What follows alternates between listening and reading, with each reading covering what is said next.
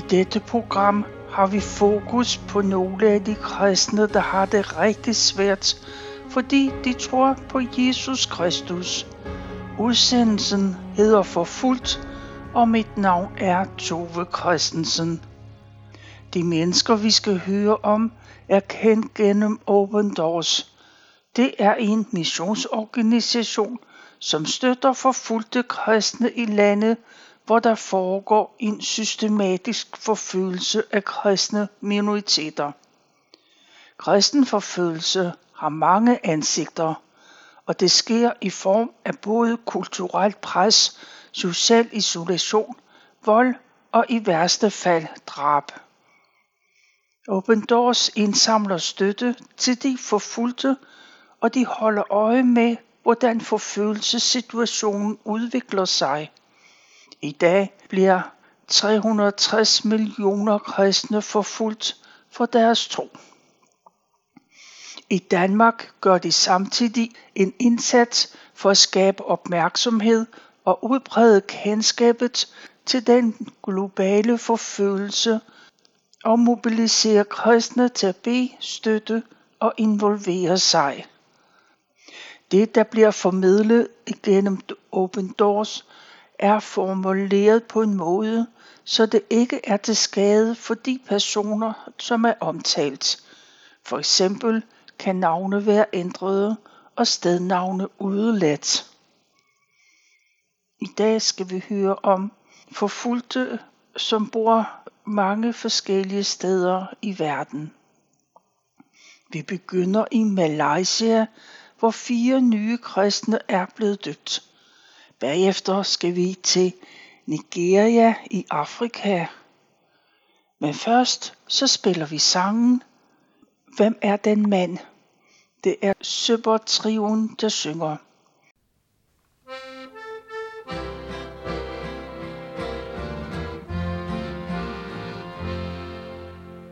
Hvem er den mand, som sit kors må bære,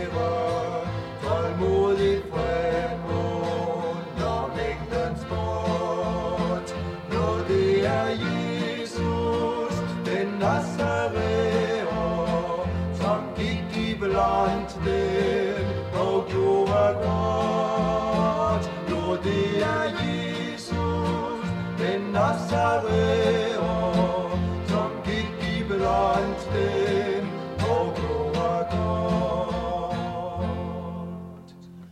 Han tynges hårdt under korsets planke, nu træt han sig, når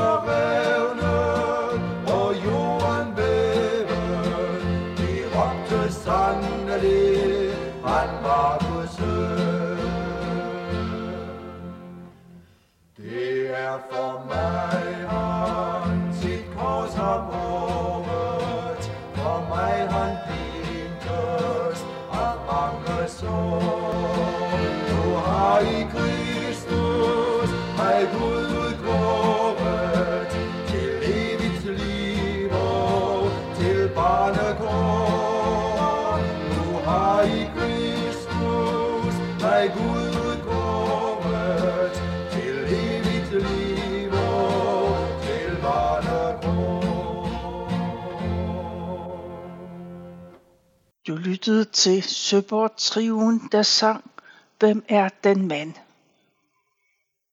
Vi hører fra Open Doors arbejde, som de har haft mange forskellige steder i verden.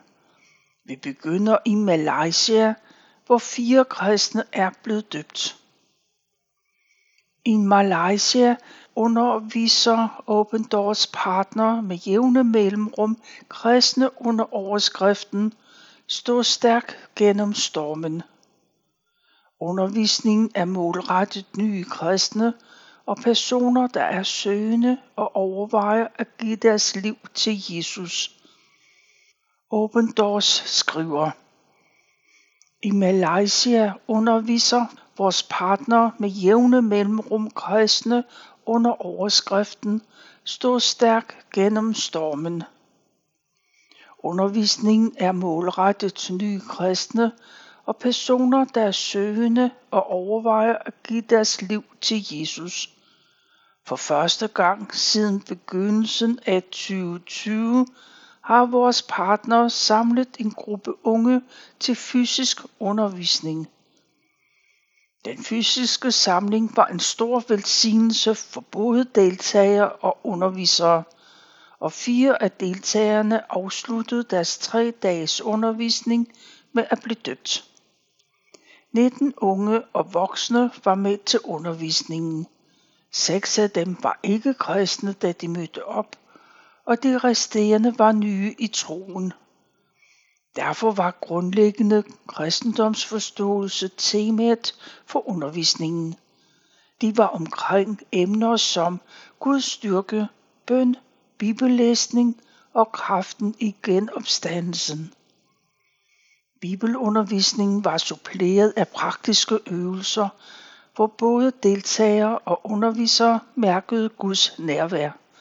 En kvinde fortalte, at hun på forhånd havde oplevet, at Gud skubbede på for at få hende afsted. Hun var fraskilt og ledte efter en person, som hun kunne dele en lejlighed med, fordi hun ikke havde råd til at bo alene. Det viste sig, at en af de andre deltagere også var fraskilt og ledte efter et sted at bo. For de to kvinder bragte undervisningen dem ikke kun tættere på Gud, men bragte dem også løsningen på en stor udfordring. De tre dages undervisning sluttede med, at fire af de seks, der ikke var kristne, da de kom, gav deres liv til Jesus og blev døbt. Sådan slutter artiklen fra Malaysia. Vi øh, skal nu høre fra Afrika i Nigeria. Der er overskriften fra traume til håb. I en landsby i det nordlige Nigeria bor Charité og hendes tre børn.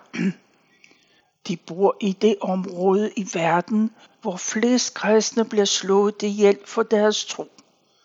Det nordlige Nigeria er ramt af islamistiske gruppers angreb mod kristne.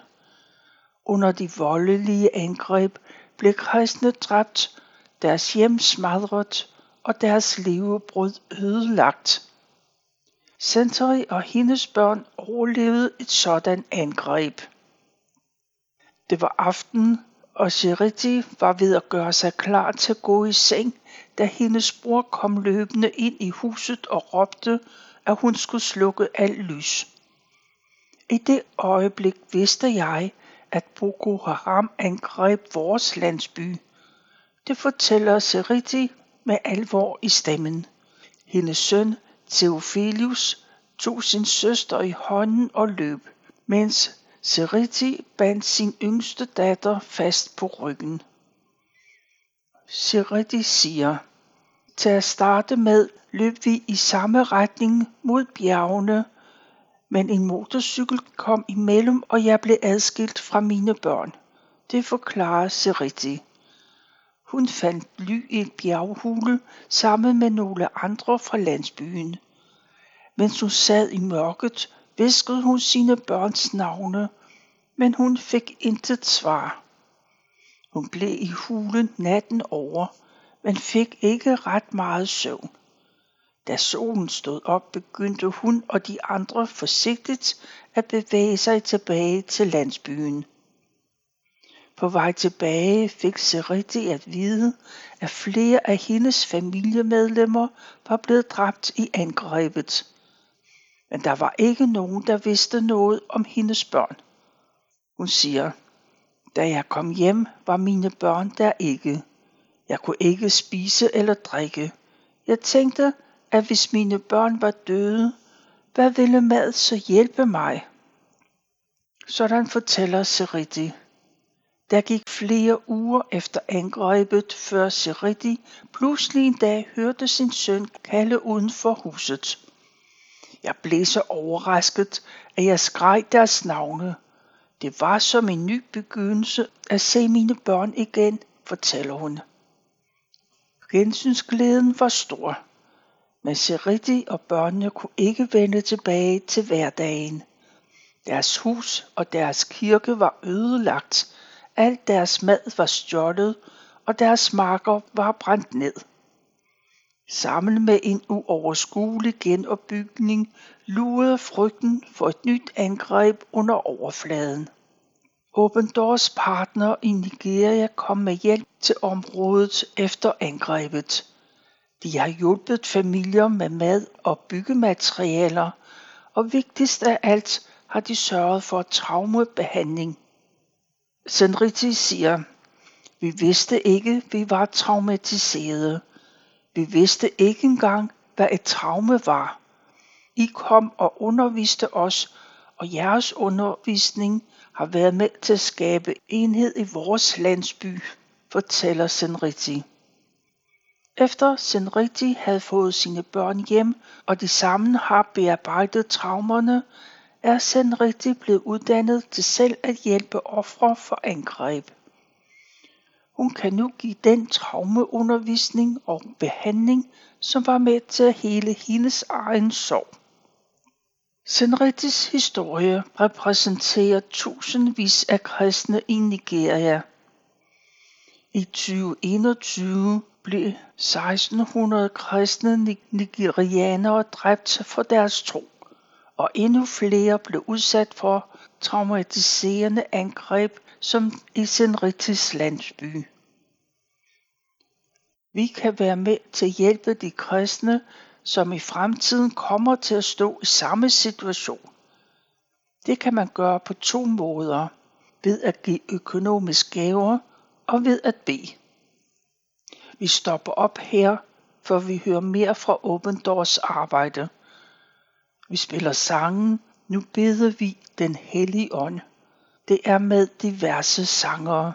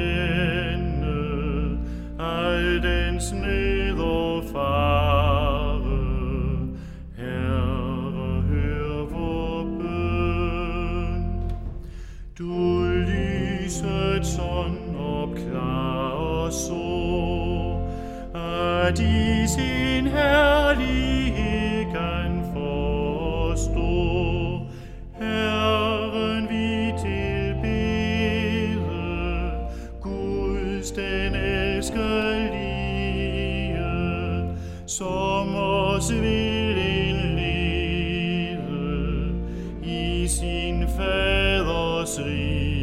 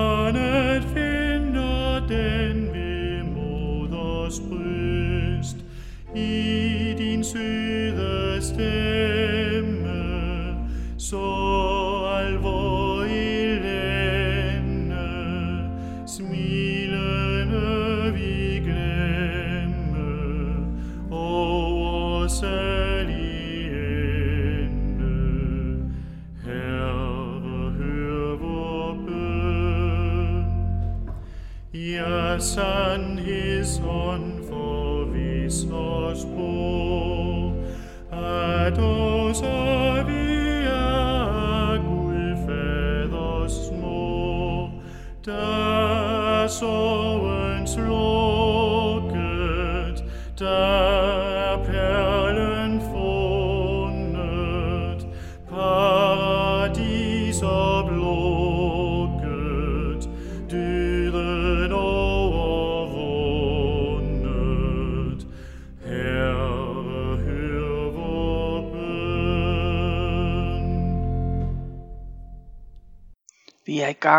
med udsendelsen Forfulgt, hvor vi hører om, hvordan kristne bliver forfulgt rundt om i verden. Vi skal nu høre fra Kina og fra Centralasien. Vi begynder i Kina. Der bliver udbredelsen af kristen materiale ulovliggjort. Den 1. marts 2022 trådte en ny lov i kraft i Kina. Den begrænser religionsfriheden for kinesiske kristne yderligere. Loven kræver tilladelse til at skrive om religion og til at uploade religiøse materialer til internettet. Den slags tilladelse gives kun til myndighedsgodkendte institutioner. Loven er endnu et skridt hen imod præsident Xi's mål om at kvæle al religion i Kina. Den nye lov betyder, at kristne kun kan få adgang til online gudstjenester, prædikner, bibelstudier og alle andre religiøse materialer i form af tekst, billeder, lyd og video gennem myndighedsgodkendte sider. På den måde sikrer myndighederne, at materialerne reflekterer Kommunistpartiets holdninger. Internettet er blevet en vigtig del af kirkernes arbejde i Kina, og derfor rammer den nye lov hårdt. Gennem de seneste to år er online-kirken blevet normalen. Det fortæller en kinesisk kristen, og vedkommende fortsætter. Den nye lov kan stoppe kristnes udbredte brug af internettet. I sidste ende bliver kristne afskåret fra alle religiøse materialer på internettet. Sådan siger den kinesiske kristen. Sociale medier er også omfattet af den nye lov.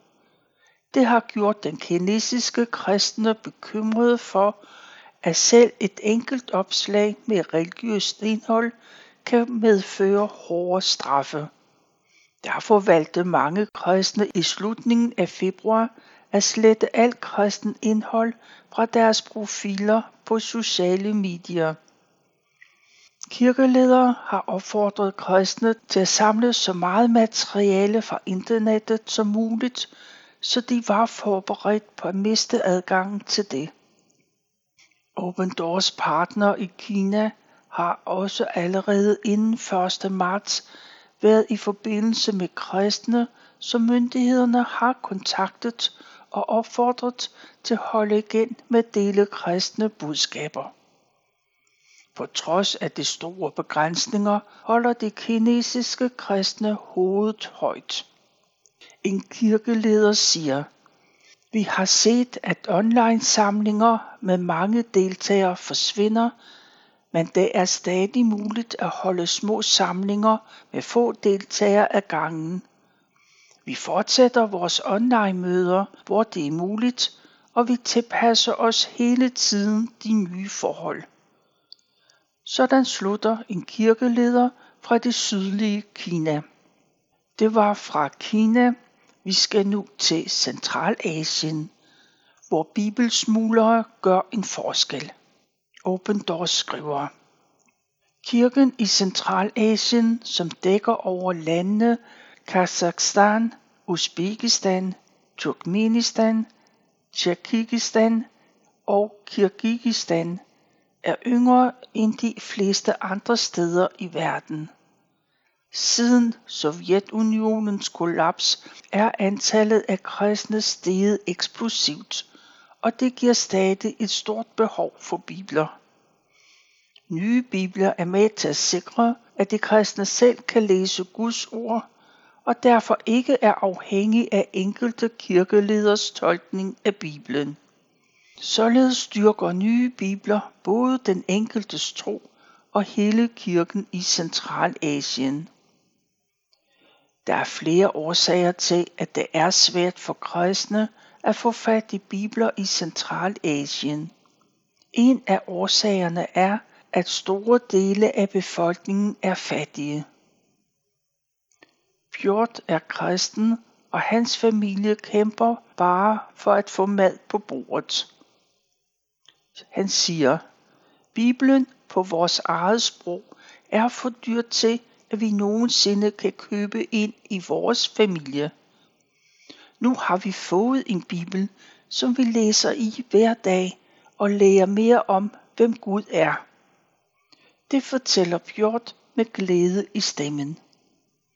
En anden årsag til, at det er svært at skaffe bibler er, at distribution af bibler og andet religiøst materialer er underlagt stram lovgivning i mange af de centralasiatiske lande. Hvis man bliver taget i at sælge eller uddele religiøse materialer, risikerer man anholdelser, store bøder og konfiskation af materialerne. Derfor er det svært for de kristne at få fat i en bibel. Open Doors lokale partnere trodser risikoen for bødestraf. De arbejder hele tiden på at finde nye måder at aflevere bibler, kristne bøger og SD-kort med digitalt materiale. Gilia er en af de kristne, hvis liv er blevet forandret af de materialer, vores partner leverer. De mødte hende på et tidspunkt, hvor hun var i dyb sorg. Hun fortæller, vi havde mistet vores ufødte datter, og jeg havde fået at vide, at jeg nok aldrig ville blive gravid igen. Jeg havde opgivet livet, da jeres partner gav mig en bog om Guds kald. Den ændrede mit syn på livet, og jeg oplevede, at Gud kan bruge mig til trods for mit tabe. Gennem bogen har jeg fået et håb om en bedre fremtid. Det fortæller Gilaya. Irina befandt sig også et mørkt sted, da vores partner mødte hende. Hendes mand var rejst til et naboland for at tjene penge til Irina og deres børn. Men i stedet for at sende penge hjem, mødte han en ung kvinde, som han giftede sig med. Irina siger, jeg følte rigtig meget skam. Jeg havde aldrig troet, at det skulle ske for mig. På det sværeste tidspunkt i mit liv fik jeg en bog om modige kristne kvinder. Deres historier har vist mig, at Gud bruger kvinder til at bygge sit rige, og jeg har fået håb for fremtiden. Det fortæller Irina ud over bibler og bøger, trykt på papir, uddeler vores partner også SD-kort med lydbibler, undervisning og vidnesbyrd. Evgeni er en del af en kirke, som hjælper med uddeling af SD-kort og kortlæser i kirkens lokalområde. Kirken har et særligt fokus på et nomadefolk. Evgeni siger, nomadefolket lever primært af at gå fra landsby til landsby og tikke, og det er næsten ingen af dem, der kan læse. Vi har givet seks af familierne SD-kort med lydbibler, som de kan lytte til. Det er tydeligt, at deres tro er blevet styrket af at lytte til Bibelen og høre andres vidnesbyrd. Flere af familierne har spurgt efter mere materialer. Det fortæller Evgeni. Det var lidt om bibelsmugling i Centralasien. Vi stopper op her, og så spiller vi sangen, der skrevet står. Det er Rosa og Hans Christian Clausen, der synger. Der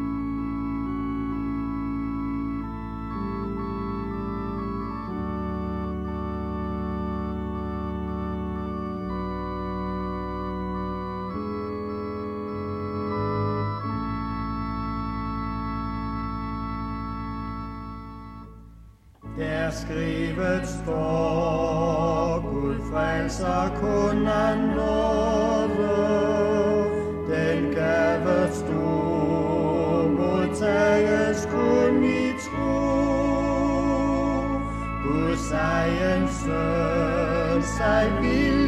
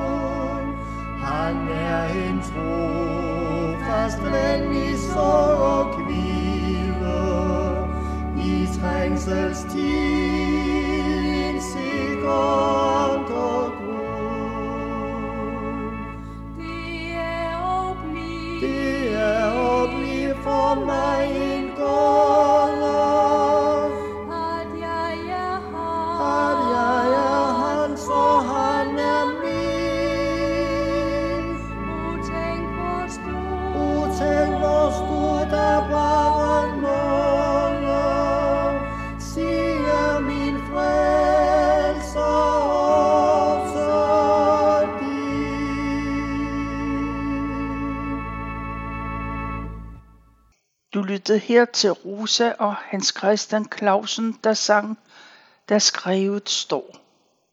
Her til sidst i udsendelsen for fuldt skal vi høre om de første kristne. De blev også forfulgt for deres tros skyld, sådan som mange bliver det i dag. Vi skal høre fra den første kristne menighed, og den opstod i Jerusalem. Den første bølge af forfølgelse gjorde, at mange kristne flygtede til andre dele af landet, og der delte de deres tro med Jesus med andre jøder, der kom til tro. Og på den måde blev evangeliet spredt ud i hele landet. Men der var nogle kristne, der blev tilbage i Jerusalem, selvom forfølgelsen var stor, især fra manden Saul, som senere fik navnet Paulus. Jeg læser fra Apostlenes Gerninger kapitel 9, og det er i bibeludgaven Bibelen 2020. Og der står, I sit raseri var sorg en konstant trussel for Jesus tilhængere, som han var ude på at slå ihjel. En dag gik han til ypperste præsten og bad om en arrestordre, han kunne tage med til synagogerne i Damaskus. Med den i hånden kunne han arrestere alle de mænd og kvinder, der havde sluttet sig til den nye tro, som de kaldte vejen, og føre dem til Jerusalem som fanger. Han var næsten nået til Damaskus, da han pludselig blev omgivet af et stærkt lys fra himlen. Så faldt han til jorden og hørte en stemme, der talte til ham. Saul, Saul, hvorfor forfølger du mig? Hvem er du, herre? spurgte han, og stemmen svarede. Jeg er Jesus, som du forfølger. Rejs dig op og gå ind i byen, så får du at vide, hvad du skal gøre. De mænd, der rejste sammen med Saul, hørte stemmen, men kunne ikke se nogen og vidste ikke, hvad de skulle tro. Saul kom op at stå igen, og da han åbnede øjnene, kunne han ikke se noget. De andre måtte føre ham den sidste stykke vej ind i Damaskus. I tre dage var han fuldstændig blind, og han hverken spiste eller drak. En af de kristne i Damaskus hed Ananias, og han talte Kristus til i et syn. Ananias, sagde han. Ja, herre, svarede Ananias. Stå op og gå hen til Judas, der bor i den lige gade.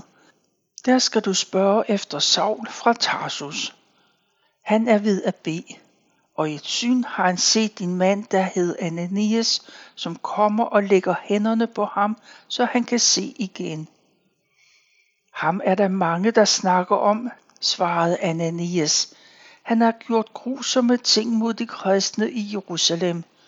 Og nu er han kommet her med en fuldmagt fra ypperstepræsten, til at arrestere alle dem, der tilbeder dig, Herre. Gør nu, som jeg siger, sagde Kristus. Jeg har valgt Saul til at være den, der skal fortælle om mig, både til dem, der ikke er jøder, og til jøderne og deres konger. Jeg vil vise ham, hvor meget han skal udsættes for på grund af mig. Ananias stod hen til Judas og lagde hænderne på Saul og sagde, Saul, nu er vi fælles om troen på Jesus Kristus. Det er ham, der har sendt mig. Han viste sig for dig på vejen hertil, og nu vil han give dig synet tilbage og fylde dig med helligånden. I det samme faldt der noget fra Sauls øjne, der lignede fiskeskæl, og han kunne se igen. Bagefter lod han sig døbe og begyndte at spise, så han kunne komme til kræfter. De næste par dage blev Saul hos de kristne i Damaskus. Han tog straks rundt i alle synagogerne og fortalte dem budskabet om, at Jesus er Guds søn. Alle, der hørte det, blev overraskede og spurgte hinanden, var det ikke ham, der ville udrydde alle dem i Jerusalem, som tilbiger Jesus? Kom han ikke hertil for at arrestere de kristne og føre dem til ypperste præsten? Men Saul blev hele tiden stærkere og gjorde jøderne i Damaskus urolige, når han argumenterede for, at Jesus var Messias. Til sidst besluttede jøderne at slå Saul ihjel. Dag og nat holdt de vagt ved byens port for at få fat i ham. Men Saul blev klar over deres planer, og en nat hjalp nogle af de andre kristne ham væk ved at fire ham ud over bymuren i en kurv. Saul tog tilbage til Jerusalem og prøvede at slutte sig til menigheden, men alle var bange for ham og var ikke overbevist om, at han virkelig var begyndt at tro på Kristus. Så besluttede Barnabas at hjælpe ham og tog ham med hen til disciplene. Han forklarede dem, at Saul havde set Kristus på vej til Damaskus, og at Kristus havde talt til ham. Han fortalte også, hvor modigt Saul havde været, da han fortalte om Kristus inde i byen. Så fik Saul lov til at slutte sig til menigheden i Jerusalem, og han begyndte at tale i fuld offentlighed om troen på Jesus. Han kastede sig ivrigt ud i samtaler og diskussioner med de græstalende jøder, men de besluttede sig for at slå ham ihjel. Da de andre kristne hørte det, hjalp de Saul afsted til Caesarea og derfra videre til Tarsus. Nu kom der en fredelig periode for de kristne overalt i Judæa, Galilea og Samaria. Menighederne blev stærkere, de levede i respekt for Gud, og fordi Helligånden vejledte dem, fik de flere og flere medlemmer. Peter rejste rundt til dem alle sammen og kom til menigheden i Lyda. Her mødte han en mand, der hed Aeneas, som havde ligget i sin seng i otte år, fordi han var lamme. Aeneas, Jesus Kristus gør dig rask igen, sagde Peter til ham. Rejs dig op, pak dine tæpper sammen. Med det samme rejste han sig op. Alle i Lyda og folk fra hele Sarensletten så, at han var blevet rask, og de omvendte sig og begyndte at tro på Kristus. En af tilhængerne i byen Joppe hed Tabitha. Det betyder rådyr. Hun gjorde meget godt og gav almisser til de fattige. Men en dag blev hun syg og døde. Hun blev gjort i stand og lagt et rum på første sal. Joppe ligger tæt på Lyda, og da menigheden hørte, at Peter var der, blev to mænd sendt afsted for at hente ham. Skynd dig at komme, bad de ham. Peter tog straks med dem, og da de nåede frem, førte de ham op på første sal, hvor enkerne kom hen til ham og græd, mens de viste ham alt det tøj, Tabitha havde lavet til dem, inden hun døde. Peter fik dem alle sammen til at gå udenfor, og så faldt han på knæ og bad. Til sidst vendte han sig mod den døde og sagde, Tabitha, stå op. Han åbnede øjnene, fik øje på Peter og satte sig op. Han rakte hende hånden og hjalp hende på benene, og så kaldte han på enkerne og dem fra menigheden og viste dem, at hun var blevet levende igen. Man talte om det i hele byen, og der var mange, der begyndte at tro på Kristus. Peter blev jobbe i et stykke tid og boede hos ledersmeden, der hed Simon. Det var så langt kapitel 9 i Apostlenes Gerninger. Jeg læste fra Bibeludgaven Bibelen 2020. Det er ved at være slut på denne udsendelse. Hvis du vil høre flere udsendelser om forfulgte kristne, ligger der flere som podcast og kan blandt andet findes via knr.dk. Derudover kan du høre udsendelserne på Noreas webradio. Du finder flere oplysninger på norea.dk. Jeg vil takke af for nu og vi slutter udsendelsen med at spille sangen i den stille aftenstund. Det er Lise Petersen, der synger.